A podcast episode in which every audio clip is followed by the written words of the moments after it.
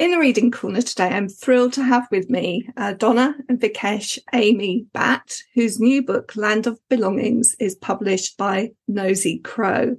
It's a book that's published just in time for the 75th anniversary of the partition of India, but it's obviously not a book just for that one moment. In fact, it's a book that I can't believe that we haven't had before. And I'd like to start really with your story and why you thought this book was needed.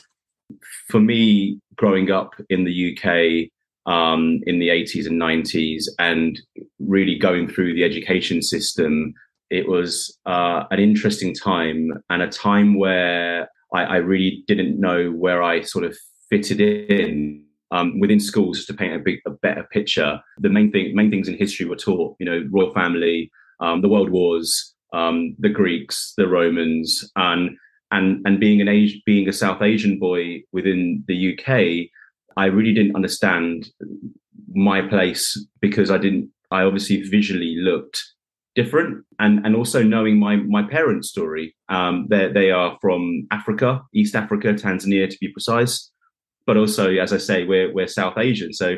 No, so I'm trying to understand not only my my context within the UK, but within the broader context about you know Tanzania, East Africa, but then also being Indian looking. So it was that it was that sort of story that was you know only until in my 20s and 30s that I started to start to un- unravel uh, through conversation, through meeting friends, through through talking with Donna as well.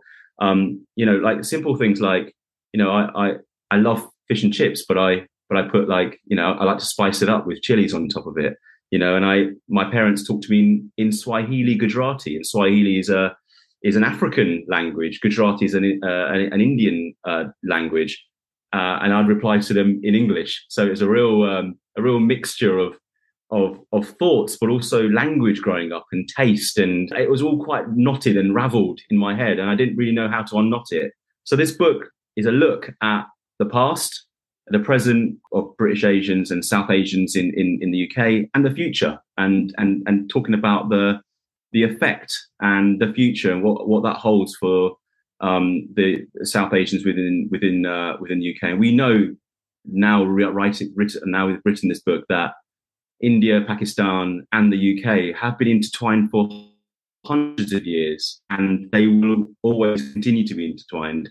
Because mm. I think an, an, important point that you actually do make uh, in the book is that this is not just about the history of people that have South Asian heritage. This is British history. Yeah, I think that Vic has always kind of spoken about doing something like this. And the idea that we put together for a book was kind of the second half of this book, which was the celebration of what South Asian people have brought to the UK, the positive side of immigration, the food, the words, the things that you might not know are South Asian. And we kind of put together a pitch for the second half of the book, maybe starting from partition, I think, is where we um, the idea for the book was originally so we would start a partition and then then kind of say, and because of that, we've got all these amazing people living here. This is what they've brought here. But actually, the process of pitching meant that we spoke to different publishers who had different ideas for the book. Nosy Crow made kind of this um, uh, incredible build to what we had, which was completely made sense. You can't tell that part of history without really going back further. So that is why the book now, thanks to them, is so much more comprehensive. Um, I'm white, I've got British family, and obviously Vic isn't. Um, but we both had exactly the same gaps in our knowledge. So we both kind of knew little bits. Um, and then as we started invest, investigated, both of us didn't know these huge parts of history or fully understand them. And yeah, exactly what you said. They are British history. Yeah, and just to jump in there, it, it, yeah, absolutely, uh, 100% is British history, and it's not just one moment of time. You know, you start to sort of see how these two polar extreme places are so intertwined, and that could be how a company, you know, a British company occupied India in in sort of ancient Indian times, but then you sort of fast forward into modern day and you talk about how, you know, South Asians came to the country and and helped during the wars and helped post-war in terms of the NHS and helping building that from a from the foundations up. So you can kind of see how it isn't just Age South Asian history; it is British history, and it's seismic British history mm-hmm. um, that um, South Asians have played within paving modern Britain.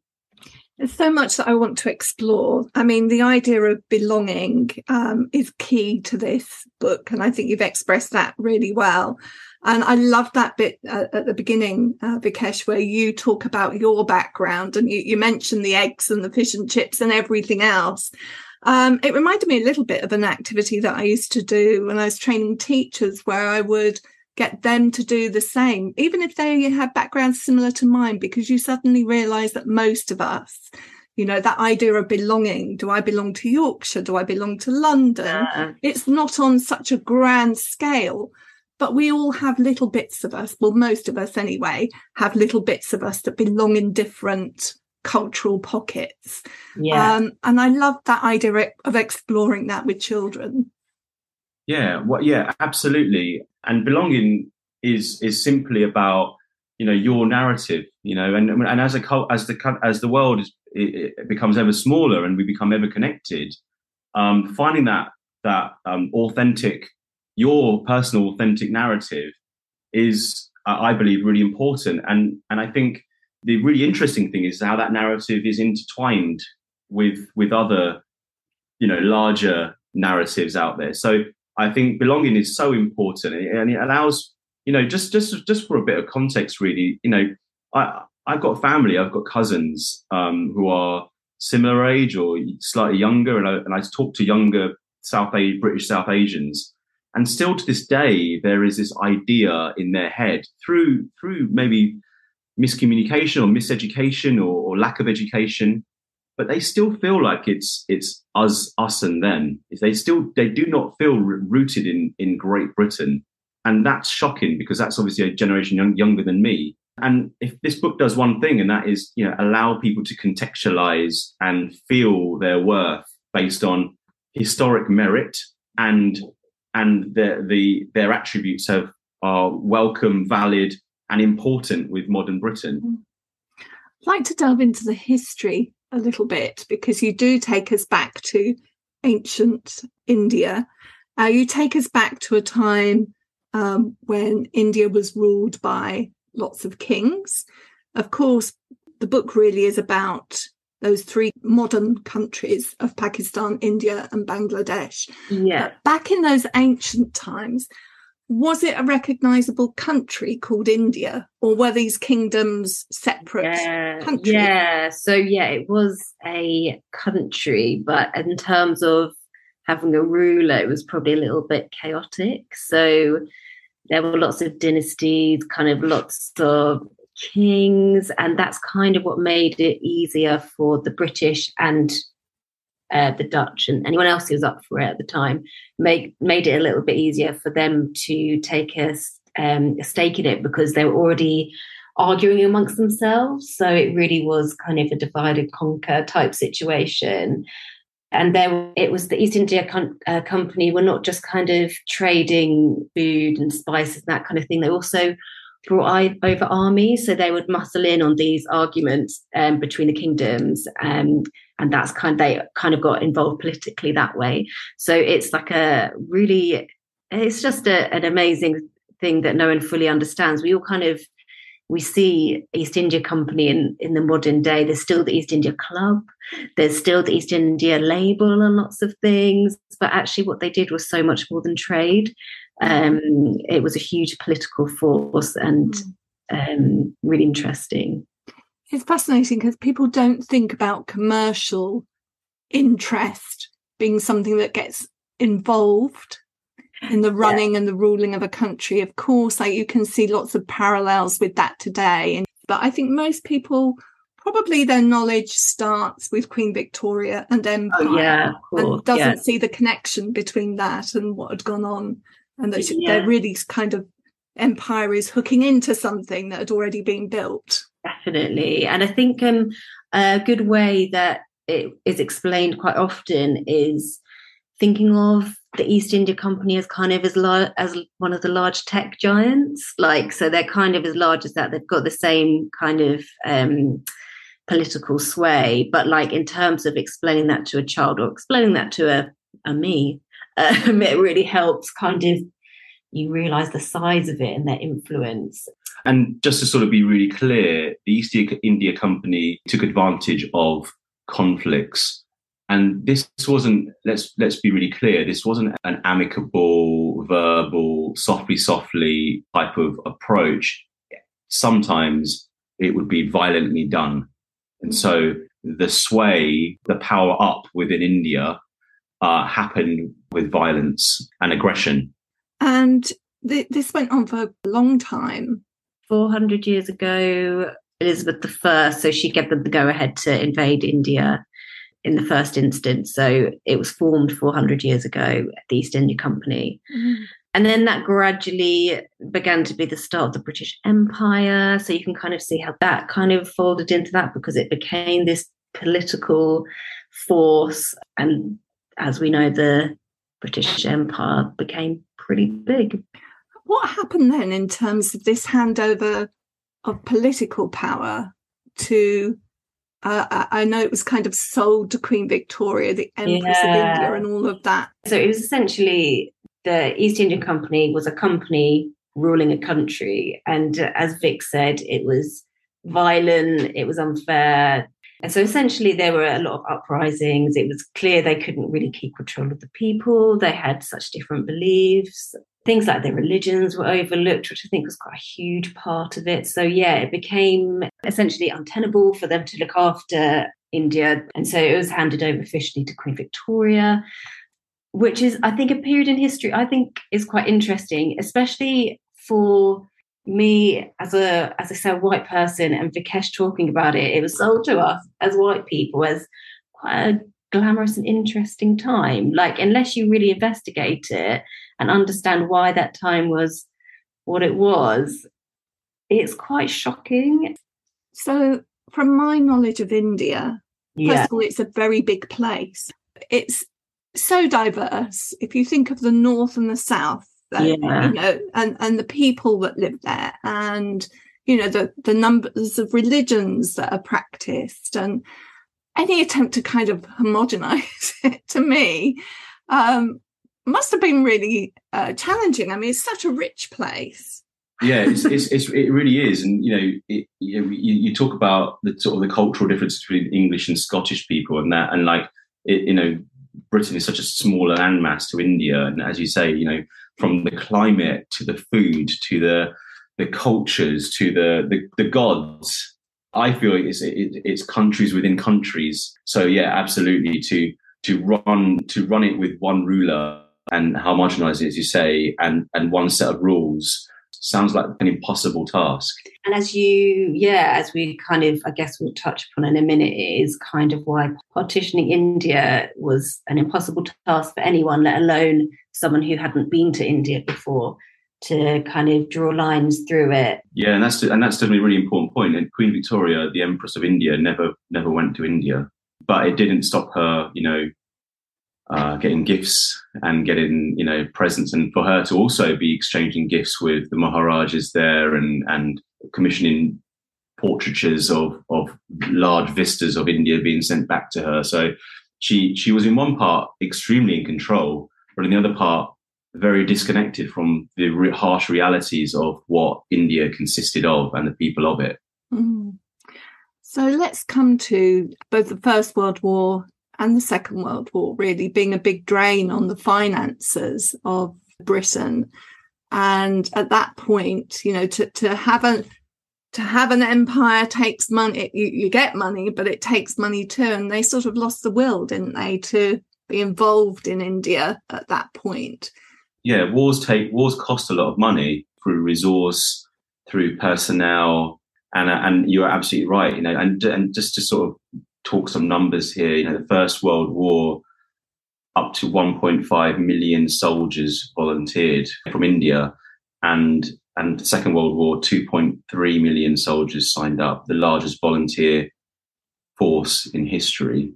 So, you know, the, the, the sort of significant drain, not only on the British armed forces, but also the Indian mm-hmm. um, as a coalition after the wars, you could tell that, you know, through, through death and through, through pure exhaustion and through financial draining, it just wasn't sustainable to to run and govern a, a country.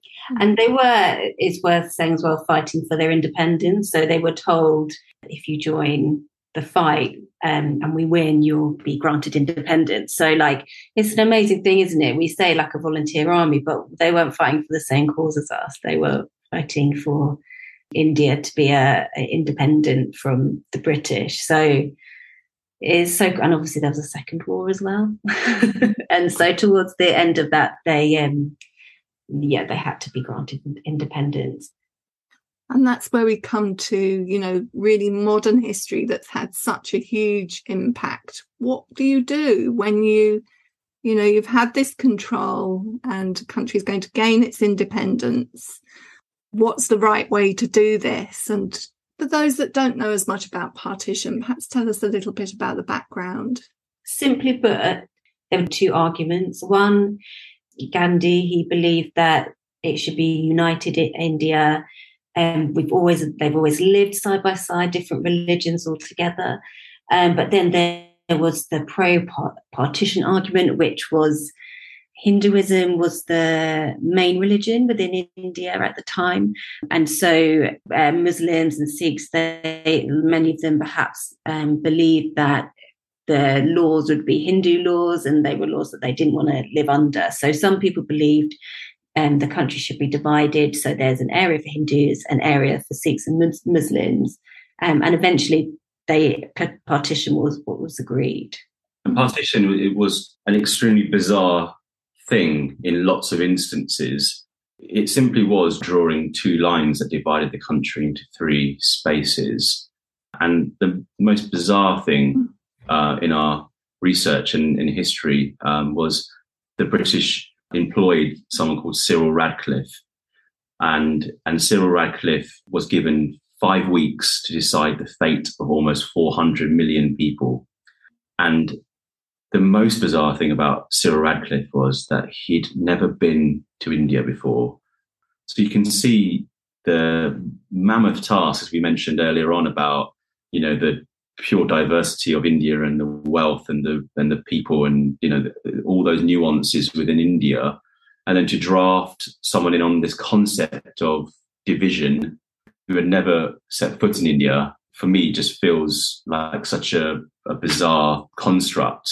Um, but also the way that he went about dividing the country with this quite archaic way of categorizing people and properties and wealth was also just very um, bizarre. Yeah, because I think he kind of went off like railways and that kind of thing, you know, logical things for someone looking at a map, but um, definitely not logical for the people who lived there. So, what pa- people basically did was woke up realized they were living in the wrong part of the country because of their religion and had to move, which was chaotic and, and it has violent.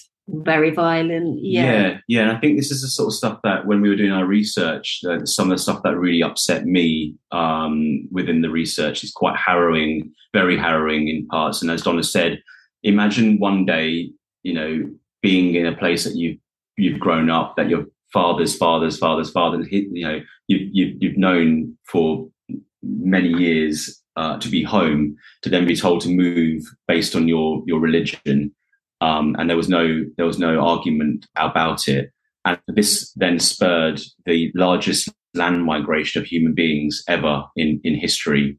The uprooting and the moving of Hindus and Muslims in somewhat uh, opposite directions and as you say, this was uh, extremely violent. You know, people would be on these um, these express trains out of where they lived to their new home, and some people didn't make it. They were looted. They were killed whilst traveling, uh, and we're not talking about a few.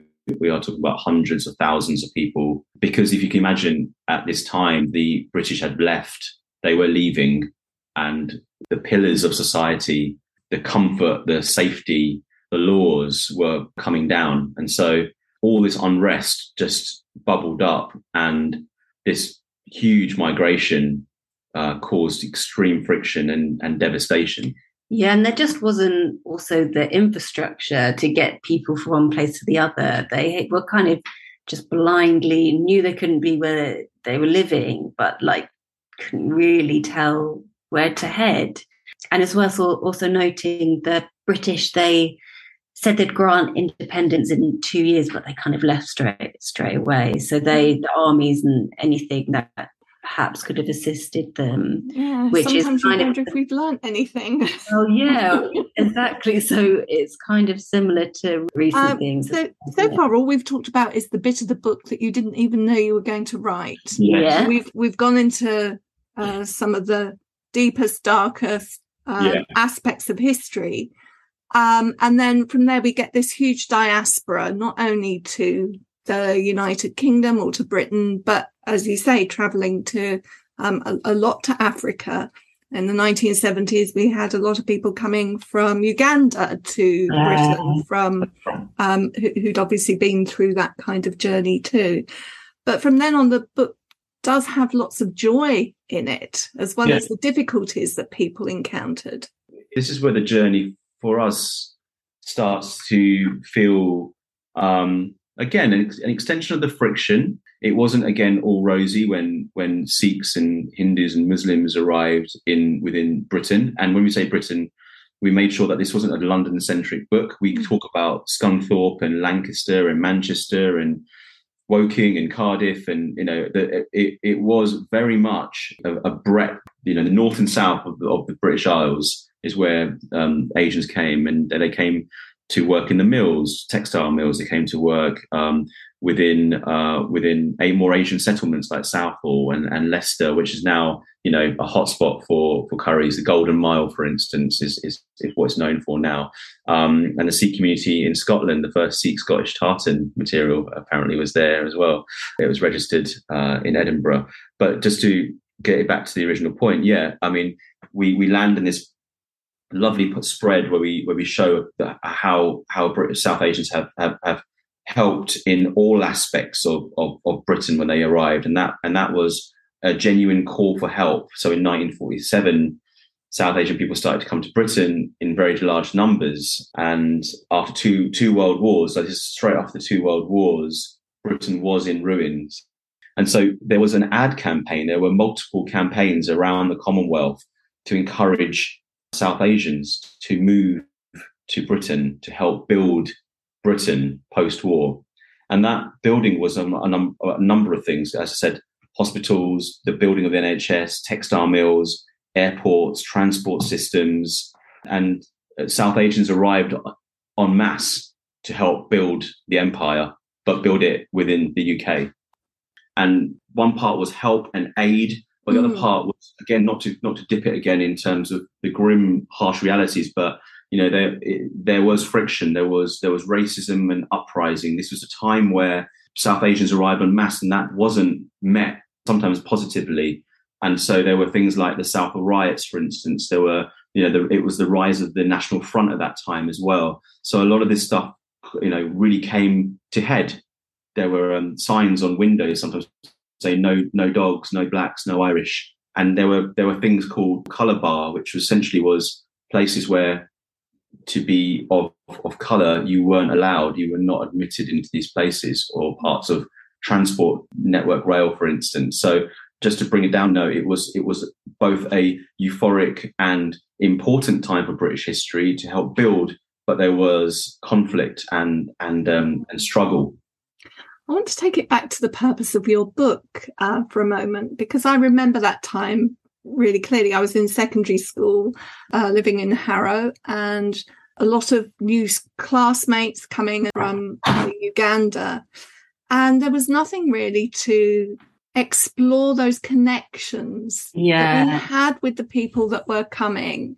And I just think, you know, something like this, it would have been so good to have it available to us then yeah definitely. Uh, yeah definitely and i think you know, knowledge is is power and and if you can join those dots up which this book hopefully allows you to do um, it allows you to contextualize empathize and and and celebrate as well. And I think as soon as you start joining those dots up, you you you are then a part of the story. You know the broader context. And I think from our point of view, this book is so important because it allows modern Britain to level up their knowledge, but also it would have been great to have this at, at growing up as well. Yeah, because I think exactly what you say. Like you said, you didn't have an understanding of the history that led the people that you found in your class there. Vic didn't have an understanding as to why he he was even there. So it's and uh, and like I wonder if the people that you were growing up with felt the same way, whether they had a good understanding of the situation of uh, what what brought them so far from where mm. they they'd been before. It's so it's um, mad, isn't it? Because you just assume that everyone yeah. kind of understands yeah. that. And doing our research, we we we were very startled that there isn't a book like this out there for children. So I think it's a book, yes, yeah, certainly that we could have had back in the day, but it's equally as important now as well to help. Eh, eh, you know, it, as I said, there's no there's nothing out there like it. Mm. Can we just say, because we haven't mentioned it yet, uh, what wonderful production job that Nosy Crow have done with the book. But I also yeah. want to give a call out to your illustrator, Selene Pereira. Yeah. Uh, you must have been really pleased with yeah. the illustration that came back. We've got the book open in front of us, and it's a really nice illustration she did of Vic's granddad which you can spot in the book, page 57. But yeah, it's it's amazing when you write something and you kind of think, I just can't believe someone's taking the time to illustrate it. And then you get them back and they're so much better than you even imagine they would be. Yeah, she's put a lot of love into it. And I think, you know, just from a sort of back behind the scenes sort of story, it was just lovely having a South Asian working on this or working on this book with us from a from an illustration point of view, just to dial up that authenticity of it. And you, you, can tell that she's had a lot of fun with how she brings the, the story to life. Well, Land of Belonging is out now. And uh, as we said, the partition of India is commemorated in August. I really hope that your book finds a place in lots of classrooms across uh, Britain. And thank you so much for talking to me today. Yeah, thank you. That's been it's, it's been amazing, and um, and we we really enjoyed writing it, and and we hope it's a book that is not only just for South Asians. We we hope that everyone can pick it up and see how they fit in this intertwined uh, history and and to the modern day Britain, and uh, yeah, go go out and buy it. In the Reading Corner is presented by Nikki Gamble and produced by Alison Hughes. This episode is generously sponsored by Nosy Crow.